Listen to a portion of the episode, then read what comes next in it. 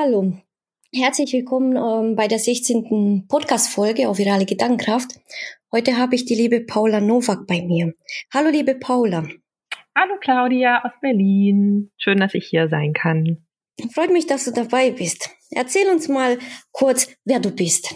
Ja, also äh, gerne Paula, gerne vom Vornamen. Ähm, ich bin äh, hier in Berlin und arbeite quasi für die Landeskirche. Das ist die ECBO, die evangelische Landeskirche hier und bin Studienleiterin für Religionspädagogik. Also ist auch noch ein längerer Titel, aber vielleicht kann man sich vor allem merken, dass ich ähm, alle, die in der Ausbildung stehen und PfarrerInnen werden wollen oder Lehrerinnen im Religionsunterricht quasi ähm, medial äh, ausbilde und weiterbilde. Das ist so meine Hauptaufgabe. Mhm. Oh, schön. Ähm, ja, die erste kurze Frage. Wie hast du 2020 bis jetzt überstanden, liebe Paula?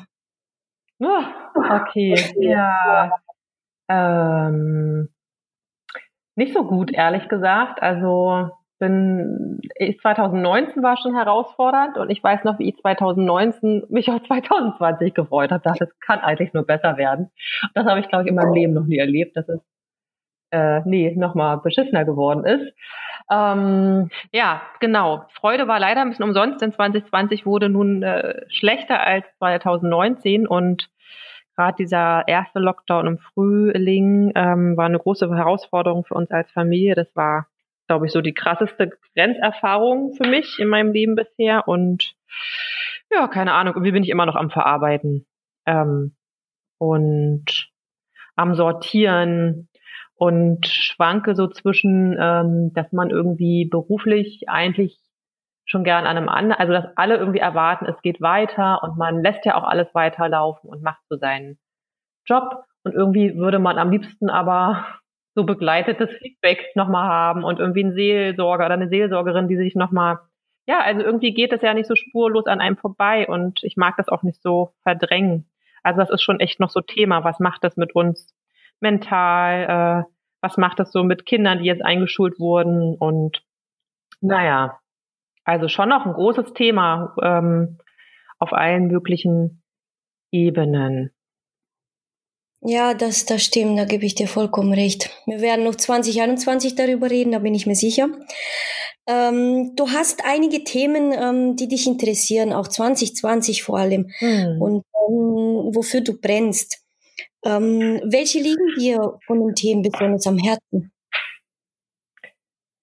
Ähm, also es gibt so mehrere Ebenen äh, sicherlich mhm. und die mhm. haben auch jetzt nicht immer nur so ganz äh, dezidiert was mit Medienbildung zu tun, also schon im weitesten Sinne, aber klar, so der ähm, meine klassische Aufgabe ist halt immer, die religiöse Bildung mit der Medienbildung zusammenzudenken und zu verknüpfen und da Angebote zu schaffen für meine Zielgruppen und ähm, sich zu fragen, wie verändert sich Lernen und Schulen durch Digitalität. Das ist äh, so meine Grundherausforderung. Und dann mhm. war aber 2020 auch nochmal so ein ganz besonderer Fokus, weil ja Kommunikation ähm, sich natürlich vorher schon verändert hat, aber dadurch, dass das jetzt alles so digital stattgefunden hat, habe ich mir schon auch nochmal mehr Gedanken gemacht, wie kann denn zeitgemäße Glaubenskommunikation auf den ähm, sozialen Netzwerken aussehen? Was will ich? Wie will ich mich darstellen? Wie will ich über Glauben kommunizieren? Und gerade auf Instagram, ähm, ja, zu überlegen, wie können, äh, wie können da eben Glaubensinhalte aussehen. Und da waren so meine großen Themen dieses Jahr, ähm, besonders Feminismus und Antirassismus, die mich immer noch beschäftigen mhm. und mich auch weiter beschäftigen werden ja, das waren so meine Herzensthemen tatsächlich, die sich sehr in den Vordergrund äh, geschoben haben. Okay, ähm, du hast ja am Anfang gesagt, ähm, Bildung, Digitalisierung. Ähm, wie, wie stehst du zu diesem Wandel? Wie findest du 2020 ähm, hat sich Bildung und Digitalisierung verändert? Eher positiv, eher negativ? Also am Anfang habe ich mich sehr schwer getan, als viele im Frühjahr von Chancen äh, von Corona gesprochen haben und war da eher auch mhm. wütend, weil ich es eben, ja, war eben so der persönliche familiäre Fokus so eher sehr schlimm äh, empfunden mhm. wurde und als sehr äh, herausfordernd und klar, als sich dann so langsam alles gelockert hat und das Kind wieder betreut wurde, da konnte man ja überhaupt erst wieder klar denken und sich so über bestimmte Dinge Gedanken machen und war nicht so mit Alltagsstruggle beschäftigt. Und da habe ich schon gesehen und mich auch gefreut, dass gerade so meine Fortbildungen mir wirklich aus, der, aus den Händen gerissen werden. Also ich kann mich definitiv nicht darüber beklagen, dass die Bedürfnislage gestiegen ist und dass ähm, mhm. sich auch wirklich viele Projekte ergeben haben, dass ich gerade an so einem Punkt stehe, wo ich denke, es öffnen sich viele Türen. Und trotzdem mhm. ist man, äh, wie ich eben eingangs schon sagte, so mit sich selbst auch sehr beschäftigt. Ich finde, das ist so äh, schräg, dass man ähm, ja einfach noch mental sehr unter Strom steht und äh, ich möchte da auch zu stehen und auch da auch ehrlich meinen ähm, Bedürfnissen gegenüber sein und nicht so tun, als könnte ich jetzt hier so durchstarten ohne weiteres und als hätten wir äh, keine anderen Probleme, außer irgendwie beruflich jetzt äh, mal neue Projekte an Land zu ziehen und versuche da so ein Gleichgewicht für mich persönlich zu finden und auch anderen das bewusst zu machen. Also in all meinen Workshops habe ich immer Verständnis dafür, wenn äh, eine Mutter oder ein Vater absagt, weil irgendwie das Kind nicht betreut werden kann oder wenn es sich äh, ja, also wenn da einfach familiäre Bedingungen sich spontan ändern oder wenn einfach keine Kraft mehr da ist für die Lehrkräfte, sich mhm. jetzt nochmal äh, mit anderen Dingen zu beschäftigen und versuche auch immer so ein bisschen tatsächlich seelsorgerisch für sie da zu sein und ihnen zuzuhören. Und manchmal brauchen sie auch genau das, dass ihnen mal jemand zuhört, dass sie so ein bisschen empowered werden, dass man nicht sagt, das musst du machen oder das hast du zu machen, sondern ähm, ja, so mein Ansatz ist ja immer eher so ein bisschen chancenorientiert ähm, mhm. und weniger so noch mehr Druck aufzumachen. Also ja, das, das ist so mein Ansatz oder so mein, mein ähm, Lehrstil, würde ich jetzt sagen. Äh, und ja, dann versuche ich eben so die Themen ähm, anzuteasern und schmackhaft zu machen, äh, die man sicherlich überall auch schon in guter Literatur findet. Ja, also wie sich, wie sich äh, Kommunikation geändert hat und wie sich Schule meiner Meinung nach ändern kann. Aber ich versuche wenig Druck aufzubauen. Soll ich mal ein paar Themen nennen, die ich sozusagen wichtig finde für den Wandel? Meiner Sehr Meinung gerne. Das, das wäre meine, meine nächste Frage gewesen. Ja. Genau. Also ich finde es ja immer so spannend, dass äh, ganz oft so nach Tools gefragt wird in meinen Workshops. Das ist immer gar nicht so einfach. Also Digitalität wird immer so als Toolifizierung verstanden und da versuche ich äh, bewusst zu machen, dass es eigentlich alle Bereiche verändert unseres Lebens und auch unseres Lehrens. Ähm, und da kann man äh, zuerst auf die Kommunikation schauen. Ne? Also ich kann ja viel vernetzter heute arbeiten, auch als Schülerin äh, habe ich jetzt mhm. beispielsweise mhm. die Möglichkeit, wenn wir jetzt im Religionsunterricht bleiben, ähm, ich kann mir die, die Westmauer in Jerusalem, also die bekannt als Klagemauer, im Buch angucken. Oder mhm. ich kann auf Instagram gucken, was passiert da gerade. Ja, oder wo hat jemand einen persönlichen Bericht über diesen Ort geschrieben. Also es wird alles viel aktueller, viel ähm, ja auch sozusagen vernetzter, äh, wie man sich Wissen aneignet. Und dann gab es ja, ja manchmal so Schlagwörter, die mir auch schon in der Ausbildung beigebracht wurden, lebenslanges Lernen, aber irgendwie hatte ich so das Gefühl, es ist eher so eine Phrase, die man drescht und eigentlich ähm, ermöglicht man Lehrern gar nicht lebenslang zu lernen, weil das würde ja heißen, sie müssten sich häufiger als die acht Tage, glaube ich, die man hat von für Fortbildung ähm, frei schaufeln lassen. Also ich bin der Meinung, Lehrer mhm. sollten einen Tag dafür haben, sich fortzubilden ähm, und tatsächlich auch das ernst zu nehmen, dass es eigentlich dauerhaft etwas gibt, womit ich mich auseinandersetzen muss und wo ich Literatur lesen äh, kann, wo ich mit anderen Leuten ins Gespräch gehen kann. Und ich finde das halt total hier auf Instagram und so meine Bubble ist sehr, sehr politisch und sehr gesellschafts ähm, also im Sinne von, wie kann ich meine demokratischen Rechte wahrnehmen und sowas, finde ich, kann man auch schon Schülern beibringen. Also dass Social Media natürlich seine Herausforderungen hat, aber warum nicht auf das Positive konzentrieren, dass ich da einfach meine Stimme laut machen kann für das, was mir wichtig ist, natürlich mit dem angemessenen Ton, ne? aber ja, ja das finde ich total spannend, also so Demokratie zu gestalten, auch das ist für mich Digitalität. Ähm, viel Zusammenarbeit, so Teamplayer, äh, denken. Das merke ich auch in meinem Institut, an dem ich arbeite, dass ich so einer der, als einer der Jüngeren mal so ein bisschen mhm. alleine dastehe, weil so die ältere Generation in meiner Wahrnehmung gern sich so auch ein bisschen einigelt oder für sich alleine arbeitet und das doch gar nicht so wichtig mhm. findet, ähm, sich auch Feedback zu holen. Das gilt dann eher so als ich kann etwas nicht und ich finde, ich kann etwas besonders gut, weil ich mit anderen zusammenarbeite, weil mir jemand ein Feedback gibt oder mhm. weil der vielleicht die Expertise hat, die ich nicht habe. So. Das heißt, du würdest jetzt sagen, ähm, man holt die Menschen jetzt viel zu wenig ab, indem man mit denen redet. Also die Kommunikation beschränkt sich auf, ähm, du musst diese Methode lernen und du musst genau diesen Tool benutzen, damit XY. Und du würdest sagen, es fehlt an der Kommunikation.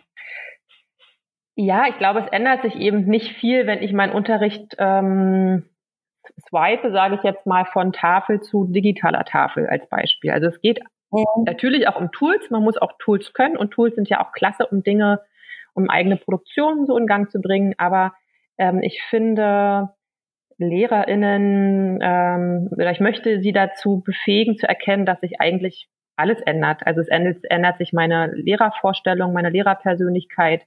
Es ändern sich auch die Inhalte. Ähm, ja, so die Beziehung auch zu den Schülerinnen, also komplett Schule neu zu denken. Ne? Also das mhm. finde ich, äh, geschieht noch viel zu wenig. Das äh, würde wahrscheinlich auch zu viel verändern, als so manchen lieb ist. Ne? Aber das meine ich damit. Also, dass Digitalität eben nicht heißt, ich kann jetzt hier die Apps bedienen.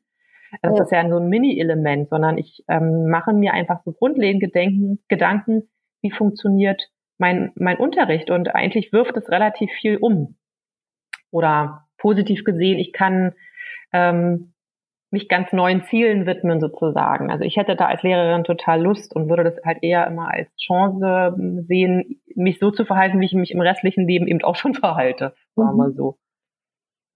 Ja, ja, da stimme ich dir zu. Warum denkst du, ist das so? Warum denkst du, dass es ähm, nach so langen Jahren, nach so vielen Jahren immer noch eine Schwierigkeit ist, das zu kommunizieren oder zu vernetzen oder irgendwie den Menschen zu sagen, hey, das ist gar nicht so schlimm, sich nicht persönlich zu vernetzen, sondern vielleicht jetzt gerade, weil wir keine andere Möglichkeit haben, digital?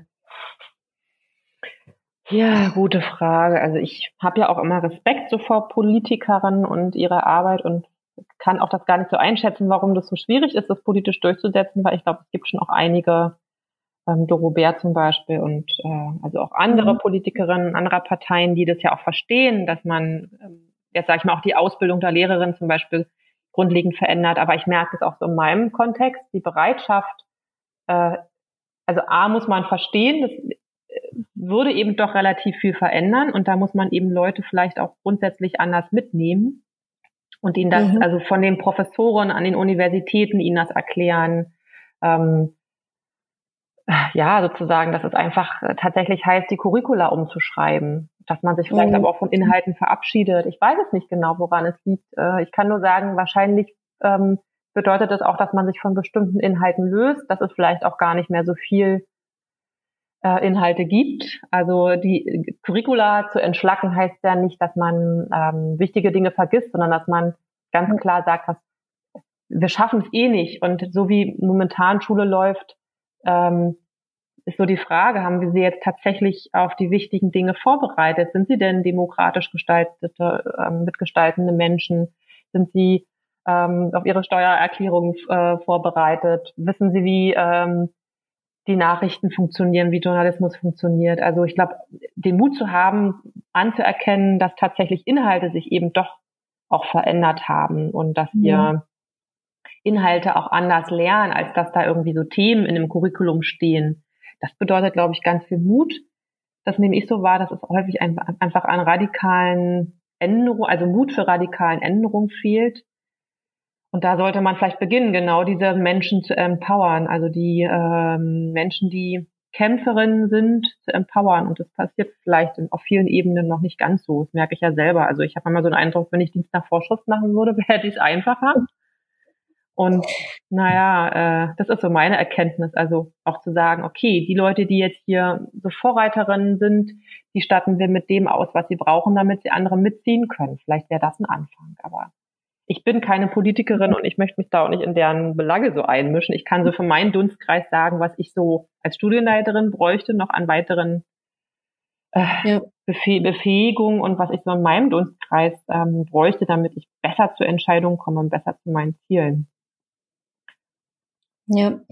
Ja, das es ist ein schwieriges Thema und ähm, politisch, ähm, ja, das ähm, ist ein Thema für sich. Aber es, ähm, es stimmt schon, dass sollte man, könnte man, dürfte man gerne etwas mehr tun und sich für die Menschen einsetzen und äh, vor allem auch äh, Frauen, Frauen empowern. Wie, mhm. wie würdest du das sehen? Also ich kann nur ein kleines Beispiel geben von, aus der IT. Die Frauen sind immer noch nicht an dem Punkt angekommen zu sagen, hey, ich möchte jetzt in die IT, ich möchte Informatik, ich möchte ein technisches Beruf. Mhm. Und ähm, sie sind da sehr gehemmt. Und dann kommt noch alle Umwelt, also Außeneinflüsse, die halt auch noch dafür sprechen, dass die Frauen noch weniger tun als jetzt, sage ich jetzt mal, oder sich trauen, als sich jetzt trauen. Wie ist es bei dir so? Ja, also sicherlich ist es in geisteswissenschaftlichen Fächern nochmal anders, sozusagen, mhm. aber trotzdem nehme ich das ja wahr ne? und äh, habe mhm. ja auch eine eigene Tochter, wo ich auch sehe, es wird ähm, äh, es gibt eine gewisse Prägung ab dem Kita-Eintritt, den muss ich so hinnehmen und äh, das kann ich jetzt auch nicht großartig ändern, aber habe schon gemerkt, dass ab Kita-Eintritt so ähm, meine Tochter sich mit Fragen auseinandersetzt, die sie so nicht von uns bekommen hat, weil wir sehr ja, uns, bemühen, sie so zu nehmen, wie sie ist und äh, mhm. sie nicht in eine Rolle reinzupressen, was auch nicht immer so einfach ist, weil ich ja auch bestimmte Rollen, Stereotype internalisiert habe, aber ähm, ich mache es mir auf jeden Fall bewusst und will, dass sie äh, ihren Weg wählt und dass sie ihre Eigenschaften, die sie besitzt, geschlechtsunabhängig ausleben kann und ähm, mhm.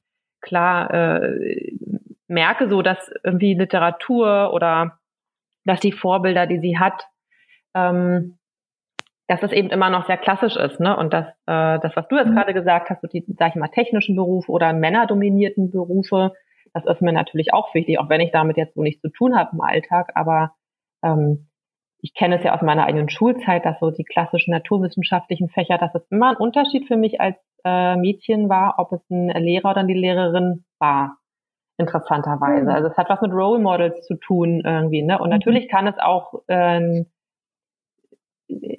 hatte ich auch einen guten Physiklehrer, ähm, mhm. aber es macht einen Unterschied, ob ich wahrnehme, dass, was ich Deutsch nur von Frauen unterrichtet wird und Physik nur von, hauptsächlich von männlichen ReligionslehrerInnen. Und da fängt es ja so ein bisschen an, dass man, ähm, ne, dass man da sozusagen mit Vorbildern auch arbeitet, mit positiven Vorbildern, weil ich glaube, das, das macht ganz viel aus, welche Vorbilder ich habe. Ja, ja, da gebe ich dir recht. Ähm, trotzdem merke ich an den Schulen, ähm, ist halt auch dieses Thema von, von Loslassen, ob auch zum Beispiel gedanklich oder auch Mustern, nachdem man zum Beispiel unterrichtet. Ich habe auch hier Nachbarskinder und sie haben eine sehr strenge Klassenlehrerin und die will partout eben Sachen nicht ändern. Wie, wie gehst du damit um? Wie wenn zum Beispiel deine Tochter nach Hause kommen würde und würde sagen, hey du Mama, guck mal, ähm, das und das könnte man vielleicht, also wenn sie jetzt ein bisschen größer ist, das und das könnte man anders machen. Aber die Lehrerin will nicht. Hm.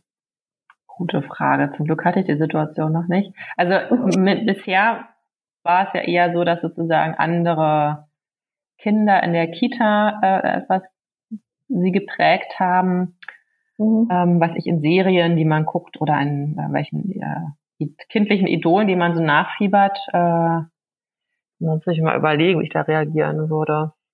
Also ich meine, es gibt natürlich jetzt schon Situationen, sie ist an einer katholischen Schule ähm, und mhm. ähm, wir sind ja eigentlich evangelisch und als sie in die Schule gekommen ist, da ähm, kam sie eben nach Hause und hat auch erzählt, dass eben auch vom, vom Unterricht wird gebetet, vom Essen und so weiter. Also es gibt viele Gebete, mhm. was wir erstmal per se natürlich gut finden, jetzt erstmal nicht schlecht finden, aber das katholische Glaubensbekenntnis ja quasi vom Vater, vom Sohn und vom Heiligen Geist spricht. Ich als Feministin kenne natürlich auch ganze Katholikinnen, die das anders formulieren würden, ähm, also da auch weibliche Gottesbilder integrieren würden und da habe ich schon ab und zu mal mit ihr Gespräche oder ähm, ob Gott eine Frau oder ein Mann ist. Also wir haben schon so unsere mhm. Diskurse und würde das einfach erweitern. Ich würde jetzt auch äh, das dem Kind nicht schwer machen und der Lehrerin so in den Rücken fallen, weil das äh, mhm. da so ein Problem aufmachen, sondern sie hat ja eh in ihrem Umfeld zum Beispiel auch einen Vater, der atheistisch ist. Das ist ja auch schon eine Herausforderung und das meistert sie aber auch. Also ich glaube, eher zu sagen, ja, so, so ist halt Gesellschaft, es gibt verschiedene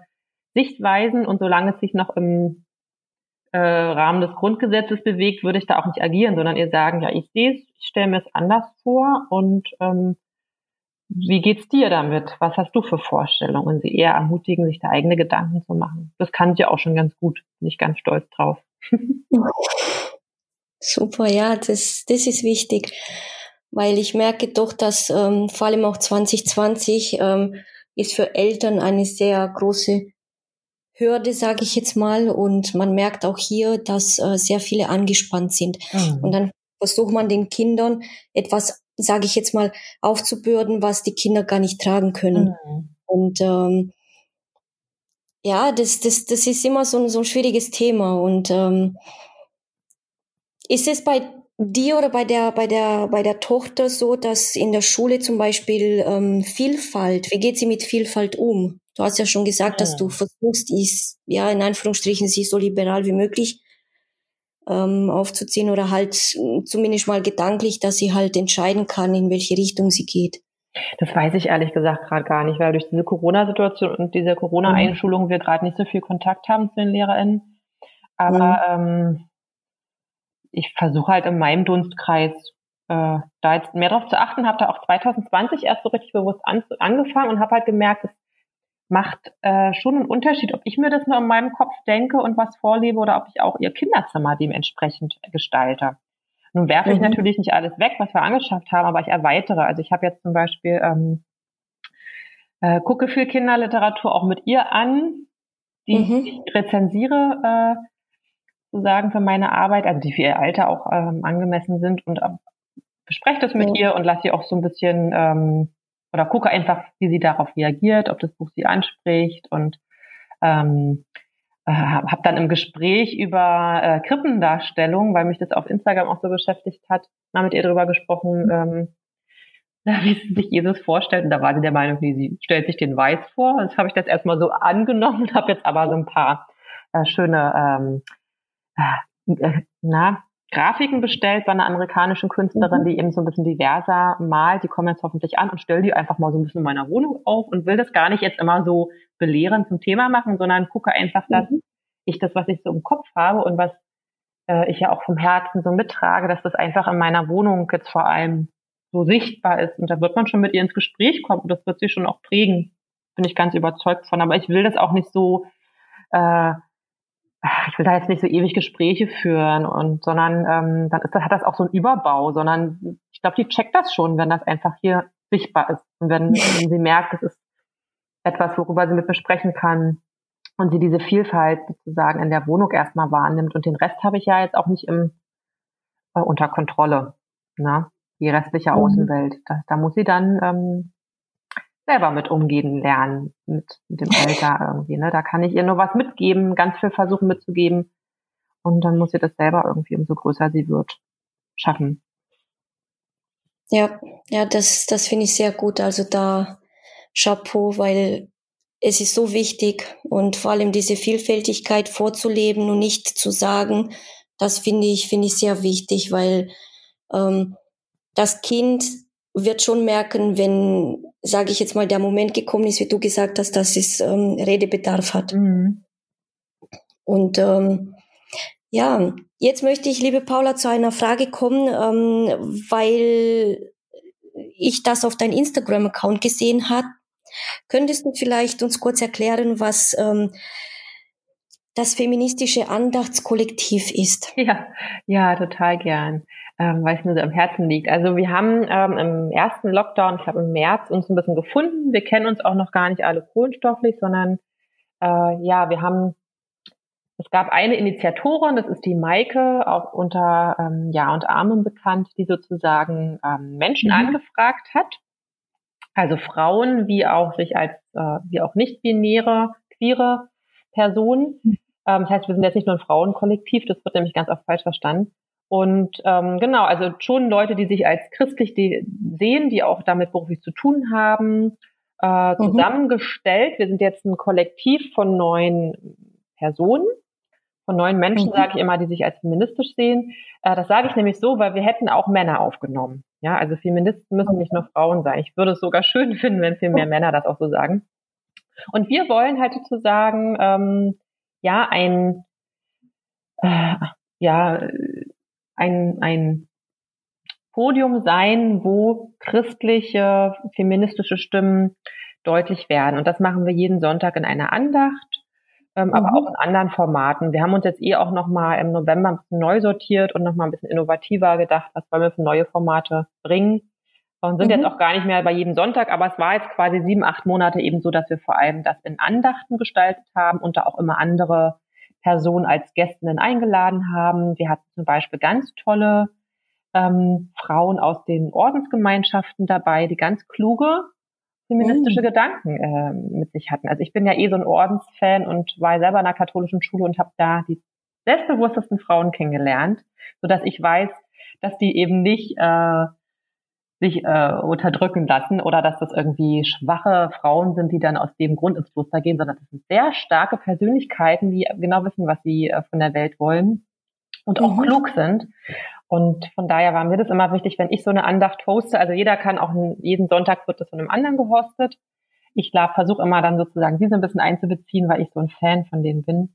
Aber ansonsten mhm. ähm, haben wir so ein bisschen einen Freundinnenkreis, wo wir immer auch andere Stimmen einladen, je nach Thema. Also beispielsweise mhm. bei dem, als der Antirassismus oder der Rassismus so aufploppte im Mai äh, und tatsächlich keiner sich mehr so vordrücken konnte, sich damit zu beschäftigen, haben wir eben auch vor allem die Andacht den Stimmen gegeben, die betroffen sind. Ähm, okay. Und so versuchen wir das aufzubauen. Wir sind ein festes Kollektiv, die auch viel in, mhm. unter der Woche über Slack, also über so einen Messenger-Dienst miteinander kommunizieren. Aber wir sind offen für andere Stimmen. Wir wollen ähm, eben auch ein Raum sein, wo sich vor allem die, die oft nicht so gefragt werden, ihre Meinung loswerden können und sind ganz froh, dass wir in so kurzer Zeit auch schon fast bei 2000 FollowerInnen sind. Ja, genau. Ja, das, ähm, hat mich total, total begeistert und ähm, ich verfolge es auch sehr gerne und dann habe ich doch gemerkt, dass es Themen da draußen gibt, die unbedingt angesprochen werden müssen oder sollten. Und äh, wie du jetzt schon öfters gesagt hast, Rassismus, findest du, dass Frauen mehr von Rassismus betroffen sind? Oder findest du jetzt mittlerweile, dass Rassismus, sage ich jetzt mal, sexualitätsübergreifend passiert? Ja, auf jeden Fall. Ähm, das hat jetzt mhm. nichts mit der Sexualität zu tun, aber äh, quasi Diskriminierung, also wenn man intersektional denkt, heißt es ja, Diskriminierung kann auf verschiedenen Ebenen stattfinden. Und da ist es schon so, auch glaube ich, auf dem Stand der Wissenschaft, dass, äh, sage ich jetzt mal, eine schwarze Frau oder ein Mensch, der sich als Frau definiert, nochmal mehr Struggle hat als ein schwarzer Mann, ne? sondern dass da äh, ja. Diskriminierung auch nochmal auf einer anderen Ebene hinzukommen kann, auch nicht muss, aber das mhm. kennen wir wahrscheinlich ja auch in Deutschland. Also ich kann es nur für mich sagen, dass Alltagssexismus äh, mir nach wie vor begegnet ähm, und das immer ein großes Thema auch in meiner Vergangenheit äh, war. Ich habe jetzt keine schlimmen Sachen erlebt, aber trotzdem mhm. reicht das, um äh, ja, dafür sensibel zu sein und auch oft genug genervt zu sein, gerade von männlichen Kolleginnen, Kollegen mhm. in dem Fall. Ähm, und einfach, ja, da auch nicht, nicht zu denken, wir haben 68 mit der Revolution alles erreicht, sondern das ist halt einfach so ein Thema. Und auch Feminismus ist ja eben ein Thema, der ähm, alle Menschen erreicht. Also Feministinnen ja. kämpfen ja dafür, dass es allen gut geht und dass eben eine Gerechtigkeit für alle äh, erreicht wird das ist, wird immer so häufig missverstanden und ähm, ist ja auch in einer ganz anderen Phase. Wir sind ja, äh, ja, 2020 ist Feminismus ja auch sehr vielfältig. Es gibt Feministinnen, die total ähm, äh, gerne sich stylen und ähm, sich schminken und Nagellack tragen und dazu auch selbstbewusst stehen. Dazu würde ich mich zum Beispiel auch, auch zählen. Und dann gibt es natürlich auch in der linken Szene Feministinnen. Das ist halt sehr vielfältig und man sollte da nicht so in Schubladen denken. Ähm, und ich freue mich, wie gesagt, wenn auch immer mehr Männer sich dazu positionieren und sehen, dass es auch für sie etwas, äh, einen großen Gewinn hat, denn ich glaube auch ganz viel Väter leiden darunter, dass sie immer noch ähm, so von Elternzeit ausgeschlossen werden oder dass der Arbeitgeber nicht mitzieht. Ne? Also, oder was ja. ich, ähm, in einer WhatsApp-Gruppe von der Kita ausgeschlossen werden. Also sind so viele kleine Dinge, wo ich denke, ähm, dass Männer da äh, definitiv auch einen ganz großen Gewinn mit sich ziehen für ihre Entwicklung. Ja, ja, das stimmt. Das stimmt. Das ähm, bekomme ich hier im Süden auch ähm, ziemlich viel mit und ähm, es tut schon ein bisschen im Herzen weh, weil mittlerweile sind, glaube ich, die Väter müssen sich mehr rechtfertigen, dass sie mhm. Mann sind, zu Hause sind, aufs Kind aufpassen und die Frau arbeiten geht. Mhm. Und, ähm, ja, das sind schon ein komisches Bild. Und ähm, ja, zum Schluss, liebe Paula, was, was, was gibst du den Zuhörern da draußen mit? Was liegt dir am Herzen? Was möchtest du denen mitgeben? Ja, also ich habe ein bisschen überlegt, ähm, was so häufig einfach ein Kennzeichen ist meiner Arbeit. Und da ist mir so der Begriff Partizipation tatsächlich eingefallen. Und ja. das so in allen Bereichen. Also Partizipation ist so ein bisschen der Schlüssel zu guten Lösungen. Und das kann im Bereich Digitalität heißen, dass wenn ich jetzt als Schule digitalen Unterricht plane oder als ähm, Senat, dass eigentlich viel mehr LehrerInnen auch mitdenken und mitgestalten müssten. Mhm. Ähm, Im Bereich der Kirche würde das heißen, wenn wir wollen, dass mehr junge Menschen in die Kirche kommen oder auch in der Kirche bleiben, dann sollten ja. wir mutige Konzepte wagen und diesen Bereich besonders pushen. Und das, muss ich ganz selbstkritisch sagen, passiert halt einfach noch nicht. Äh, so, und wenn ich aber zum Beispiel Lust habe auf gute Stellen und auf gute Formate, muss ich halt die richtigen Menschen für die passende Aufgabe an die Stelle setzen und nicht diese Abschlussfixiertheit, die überall noch ist. Ne? Also ja, das ist so für mich ein ganz großer Wunsch, dass man äh, in inklusiv partizipativ denkt und ähm, die leidenschaftlichen Kämpferinnen in diesem Bereich dann auch würdigt und empowert. Ja. Ja, ich bin voll bei dir. Und ähm, da ist, glaube ich, noch ein bisschen Arbeit liegt vor uns. Ja. Als Menschen. Ja. Aber ich bin guter Dinge. Ich bin guter Dinge, weil wir haben Menschen wie, wie dich und es gibt so viele tolle Menschen da draußen, die sich genau dafür einsetzen oder halt eben, dass mehr Gerechtigkeit herrscht und ähm, in ein paar wenigen Jahren bin ich guter Dinge, dass wir dann hoffentlich soweit sind. Ja, ja das hat mir auch überlegt, wenn ich so an mich denke. Also für mich wünsche ich mir einfach, dass ich so die demokratischen Strukturen im Netz weiter mitgestalten darf und äh, so da sozusagen Mitgestalterin werden sein kann. Und dann ist, mhm. das ist so mein persönlicher Wunsch, wo ich denke, ähm, da geht's hoffentlich für mich weiter und da habe ich auch Lust drauf und das ist ja auch so meine Sphäre, wo ich äh, sozusagen für meinen Beruf ganz viel schaffen kann. Also Social Media ist für mich einfach eine ähm, omnipotente Plattform, die ich nicht mehr missen möchte. Ja, ja ich glaube, also ich glaube, liebe Paula, das werden wir nicht. Ich glaube, es werden noch einige dazukommen. Aber es ist schon wichtig, dass man eben seine Stimme nutzt, vor allem auch digital und genau die Menschen erreicht, die vielleicht ein bisschen scheu sind, sage ich jetzt mal. Ja, absolut. Sehe ich genauso. Ja. Liebe Paula, ich danke dir von ganzem Herzen, ja. dass du da bist. Und ähm, wünsche dir alles Gute. Wünsche ich dir auch, Claudia. Und euch da draußen vielen, vielen Dank fürs Einschalten, fürs Zuhören und bis zur nächsten Folge. Macht's gut. Tschüss. Tschüss, Paula. Tschüss. Tschüss. Tschüss.